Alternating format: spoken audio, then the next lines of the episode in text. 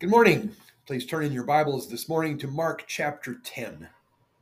We're going to be looking at verses 13 to 31 this morning. In chapter 9, Jesus took a little child in his arms and said that those who welcome such little children in his name welcome him. Jesus then warned of the extreme consequences of hell for those who abuse children. Then, after dealing with a question on divorce, Mark picks up the topic of children again when many people started bringing their children to Jesus to bless them. Let's read Mark chapter 10, verses 13 to 16. People were bringing little children to Jesus for him to place his hands on them, but the disciples rebuked them. When Jesus saw this, he was indignant. He said to them, Let the little children come to me, and do not hinder them for the kingdom of God belongs to such as these. Truly I tell you, anyone who will not receive the kingdom of God like a little child will never enter it. And he took the children in his arms, and placed his hands on them, and blessed them. Let's pray. Lord, we pray that your Holy Spirit would impact us powerfully with this vital message from your word this morning. We ask that in Jesus' name. Amen. So, in this passage, we find that Jesus' disciples rebuked some parents for bringing their children to Jesus to be blessed. The Greek word for rebuke here is an expression of strong disapproval. It may have been kind of like implying, What's the matter with you? Don't you think Jesus has anything better to do than bless your kid? When Jesus saw this in verse 14, he was indignant. In other words, Jesus was upset at his disciples. Our culture envisions a Jesus who was all tolerant and all accepting. By contrast, the biblical Jesus sometimes got indignant and even angry at sin. Jesus then told his disciples not to keep the kids away because the kingdom of God belongs to such as these. In fact, in verse 15, Jesus says, Truly I tell you, anyone who will not receive the kingdom of God like a little child will never enter it. The question is, in what way must we be like little children to enter the kingdom of God? Many sermons I've heard on this verse suggest that we must have childlike faith. But what is childlike faith anyway? After all, you can get kids to believe just about anything. So is Jesus suggesting that to enter the kingdom of God, you have to be gullible? I'm quite sure that's not what he had in mind. On the other hand, it is not gullible to put your trust in someone who is reliable. For example, a little child may trust her dad to protect her because she knows dad is strong and would do anything to keep her from harm. Maybe Jesus is suggesting that, like little children, we need to trust Jesus to ultimately bring us safely into his kingdom. But maybe Jesus is referring to the helplessness of little kids. They are dependent on their parents for everything, including food and clothing and shelter. In fact, babies can't even feed themselves or change their own diapers. Children come into this world totally dependent. That's the way we must come to God. We are saved only by His grace not by anything we do or have to offer. If we come to God thinking we are worthy of his blessing or salvation, we will not get it because we are not worthy. There is an old hymn that says, Nothing in my hand I bring, only to the cross I cling.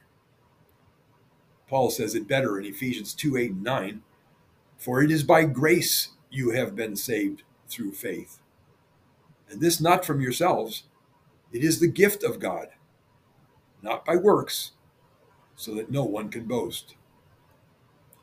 So maybe Jesus had in mind a child's total dependence when he said, Anyone who will not receive the kingdom of God like a little child will never enter it. And actually, those two ideas go together. It is because we are totally dependent on God's grace that we must trust Jesus alone to bring us safely into his kingdom. On the other hand, maybe Jesus was thinking of the unconditional love and devotion little children tend to have toward their parents. Little children will often love their moms, even if their moms are mean and abusive. I'm not suggesting God is mean and abusive, of course. My point is that Jesus may be emphasizing the unconditional love and devotion toward the Lord that is part of saving faith. so when Jesus says we must be like little children to enter the kingdom of God, I interpret that to mean that we must recognize our total dependence on God's grace, turn to Jesus in unconditional loving devotion, and trust Him alone to bring us safely into His kingdom. The New Testament shorthand for that is faith or believing in Jesus.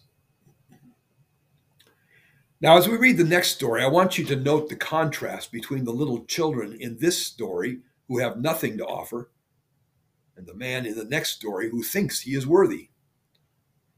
Let's start with Mark 10, verses 17 and 18. As Jesus started on his way, a man ran up to him and fell on his knees before him. Good teacher, he asked, what must I do to inherit eternal life? Why do you call me good? Jesus answered. No one is good except God alone. The Jehovah's Witnesses cult doesn't believe in the deity of Jesus. In other words, they don't believe Jesus is God. They often point to this verse and say, See, Jesus denied being God in verse 18 when he said, No one is good except God alone. Their interpretation, however, would contradict the broader context of Mark, which clearly presents Jesus as saying and doing things that, in a first century Jewish context, would be true only of God. For example, Jesus is portrayed by Mark as claiming to directly forgive sins, to be Lord over the Sabbath, to overturn Old Testament dietary laws, to walk on water, and to immediately calm storms. Only God has this power and authority.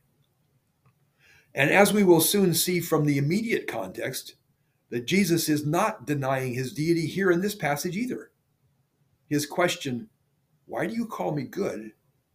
is actually testing the man, as if to imply, Are you coming to me as a good teacher who can answer your question? Or are you coming to me as the good one, God, who can give you the eternal life you seek? Jesus apparently didn't wait for an answer. Instead, in verse 19, Jesus says, You know the commandments you shall not murder. You shall not commit adultery. You shall not steal. You shall not give false testimony. You shall not defraud. Honor your father and your mother. Now, that's only six of the Ten Commandments. I think Mark was either summarizing Jesus' response or Jesus was just reciting some of the commandments as examples. Either way, the man responded in verse 20 Teacher, he declared, all these I've kept since I was a boy. I think the man was sincere. He really did think he had kept all the commandments. So in verse 21, Jesus looked at him and loved him. One thing you lack, he said. Go sell everything you have and give to the poor. You will have treasure in heaven. Then come follow me. Jesus' instruction for the man to sell everything is puzzling because Jesus didn't tell everyone else to sell all they had in order to follow him or have eternal life. For example, he didn't tell Mary, Martha, and Lazarus to sell their home. And when a man in the Decapolis begged to follow Jesus, Jesus didn't tell him to sell his home either. In fact, Jesus told the man to return to his home and tell the good things God had done for him. I could give numerous other examples, but the point is that Jesus did not require everyone to sell everything to have eternal life. So, why did Jesus tell the man in this story to sell everything? The answer is that the man claimed to have kept all the commandments. So Jesus was testing him on the very first commandment You shall have no other gods before me. Jesus was asking the man to demonstrate that he loved God, the good one, who was standing right in front of him, more than he loved his possessions. Contrary to the man's claim to have kept all the commandments, Jesus' test demonstrated that the man failed on the very first commandment. The man's response indicated that he valued his possessions more than he valued Jesus, the good one. so, according to this passage, how does one inherit eternal life? By valuing or loving Jesus even more than you love your possessions, by loving your neighbor as yourself. The New Testament calls that heart attitude faith.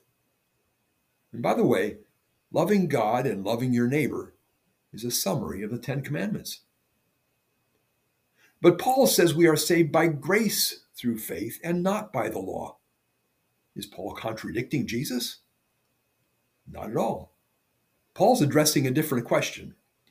Paul is arguing against those who think they are saved by their works of righteousness or by meticulously keeping the law's 613 commands. Jesus, on the other hand, was not teaching salvation by works. He was teaching faith as an attitude of loving devotion toward God, just as the law of Moses taught throughout the book of Deuteronomy. But many scholars would say that it is impossible to truly love God with all our heart. Therefore, Jesus was simply pointing us to our need for Him as a Savior. But that's not what the passage says. Of course, we certainly do need Jesus as our Savior. But the idea that no one can truly love God is entirely foreign to the Gospels. Jesus seems to expect that people can and should love God with all their hearts and their neighbor as themselves. Certainly not perfectly, of course. Only Christ was perfect. So, for example, when Luke chapter 1 says that Zechariah and Elizabeth kept, quote, all the Lord's commands and decrees blamelessly, that doesn't mean they were sinlessly perfect. No one is. It means they loved God with all their heart and had no other gods before him. It is entirely possible to love God, to love Jesus in such a way that he is first in one's life. So there are no other gods coming before him. In verse 22, at this the man's face fell. He went away sad because he had great wealth. The implication is that the man loved his wealth more than he loved Jesus, and therefore would not inherit eternal life. So in verses 23 and 24, Jesus looked around and said to his disciples, How hard it is for the rich to enter the kingdom of God. The disciples were amazed at his words. But Jesus said again, Children, how hard it is to enter the kingdom of God. It is hard, presumably, because the more you have, the more you have to lose. The more attached you often become to it, and the more difficult it is to give it up. The disciples were amazed at this teaching, probably because the Old Testament often regarded wealth as a sign of God's blessing. But the problem with this man wasn't necessarily his wealth. Jesus doesn't condemn wealth by itself. The problem was that the man valued or loved his wealth more than he loved the Lord. So in verse 25, Jesus says, It is easier for a, camel to go through the eye of a needle than for someone who is rich to enter the kingdom of God. It was once possible for, or popular for Bible teachers to say that the eye of a needle was the name given to a small city gate in the wall of Jerusalem. The only way for camels to enter this gate was by kneeling and crawling. Very difficult, if not impossible, for camels to do. Unfortunately for this interpretation, there is no evidence for such a gate until about 800 years after Jesus' time. No, the needle Jesus refers to is a regular sewing needle. It is just as impossible for someone to save themselves as it is for a camel to go through the eye of a sewing needle. And by the way, there is some evidence that something like a camel or even an elephant and an eye of the needle may have been a common figure of speech in Jesus' time. Anyway, verses 26 and 27 say the disciples were even more amazed said to each other, Who then can be saved? Jesus looked at them and said, With man this is impossible, but not with God. All things are possible with God. Being saved in verse 26 is a reference to being saved from the wrath of God at the final judgment. Pastors love to talk about the love of God, but most don't say anything about the wrath of God anymore. The wrath of God, however, is a significant biblical doctrine. For example, both Matthew 3 and Luke 3 say that John the Baptist warned people to flee from the wrath to come. John 3:36 says the wrath of God remains on those who reject Jesus. Romans 1:8 says God's wrath is revealed from heaven against all ungodliness. Romans 2:5 warns that those who stubbornly continue in their unrepentance are storing up wrath for the day of judgment. I could give more examples, but Hebrews 10 30, 31 says, it is a terrifying thing to fall into the hands of the living God. My point is that if our only hope is in the God we have provoked to wrath, we have no hope at all unless he extends grace. Verses 28 to 30. Then Peter spoke up. We have left everything to follow you. Truly I tell you, Jesus replied, no one who has left home or brothers or sisters or mother or father or children or fields for me and the gospel will fail to receive a hundred times as much in this present age. Homes, brothers, sisters, mothers, children, and fields, along with persecutions, and in the age to come, eternal life. Down through the ages, there have been many Christians who would testify that the love and support they receive from their Christian brothers and sisters in church, or mothers and fathers in the faith, has been far more than any love or support they received from biological families, who often rejected them out of persecution. That was probably especially true in Jesus' time. We should also note that it's not the actual leaving that saved them, they receive eternal life because of a heart attitude that put Jesus before brothers or sisters or mother or father or children or fields. That is admittedly a difficult teaching. But when you love Christ even more than you love your closest loved ones, it actually helps you love them even more than you might otherwise. You see, without Christ, our love for others is often just conditional. As the great seminary professor Howard Hendricks once said, Husbands, will you will only love your wives as Christ loved the church when Christ is the Lord of your life. Same thing goes for wives. It is our love for Christ above all that gives greater depth and unconditional love for our family and others that many non Christians just don't have. In verse 31, Jesus concludes saying, Many who are first will be last, and the last will be first. Many of those who are last in this life will be first in the kingdom of God. Take our missionary, Ethan, for example. He has a master's degree and either has his doctor's degree or is getting close to it. He has great administrative and organizational skills, significant leadership ability and experience if he had gone to work for a big corporation, it is entirely possible that he could be making a ton of money right now, maybe even living a life of luxury. Instead, he uses his education and talents working for the Lord for minimal pay in a part of the world where most people live in poverty and are often in danger. But many who have given up everything in this life to follow Jesus will be first in the future kingdom of God. Many who are first will be last, and the last will be first. Let me leave you with just two observations or lessons.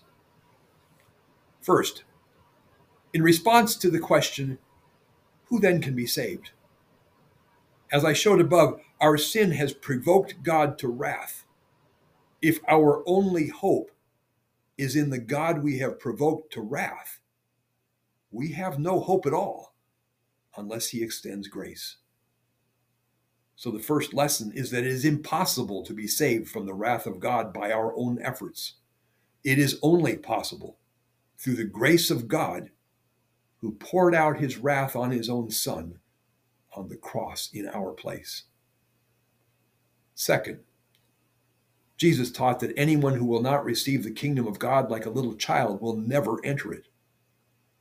Just as a little child is totally dependent on his or her parents for everything, we need to recognize our total dependence on the Lord for our salvation from the wrath of God. And like a little child might trust her dad to keep her safe, we must trust Jesus to safely bring us into his kingdom. In other words, when I stand before the final judgment throne, I place no trust in anything I've done. I trust only in what Jesus has done for me on the cross to bring me safely into his kingdom. But when Jesus says, anyone who will not receive the kingdom of God like a little child will never enter it, I think Jesus is also thinking of the unconditional love and devotion a little child might have for his or her parents. Our passage this morning teaches that in order to be saved from the wrath of God at the final judgment, we, like little children, must recognize our total inability to save ourselves and turn to Jesus with the kind of unconditional loving devotion and commitment a little child might have for his or her mother. Like the man who thought he had kept all the commandments, we need to love Jesus more than we love our stuff. And folks, that shouldn't be hard to do. After all, the creator of heaven and earth loved us so much, he became human allowed himself to be beaten and tortured on a Roman cross in our place. Let's pray. Lord, if there is anyone here this morning who has never responded to your grace, we pray that they repent of their sin, commit their heart and life to you in faith, that they would begin the new year with new life from you. We ask that in Jesus' name. Amen.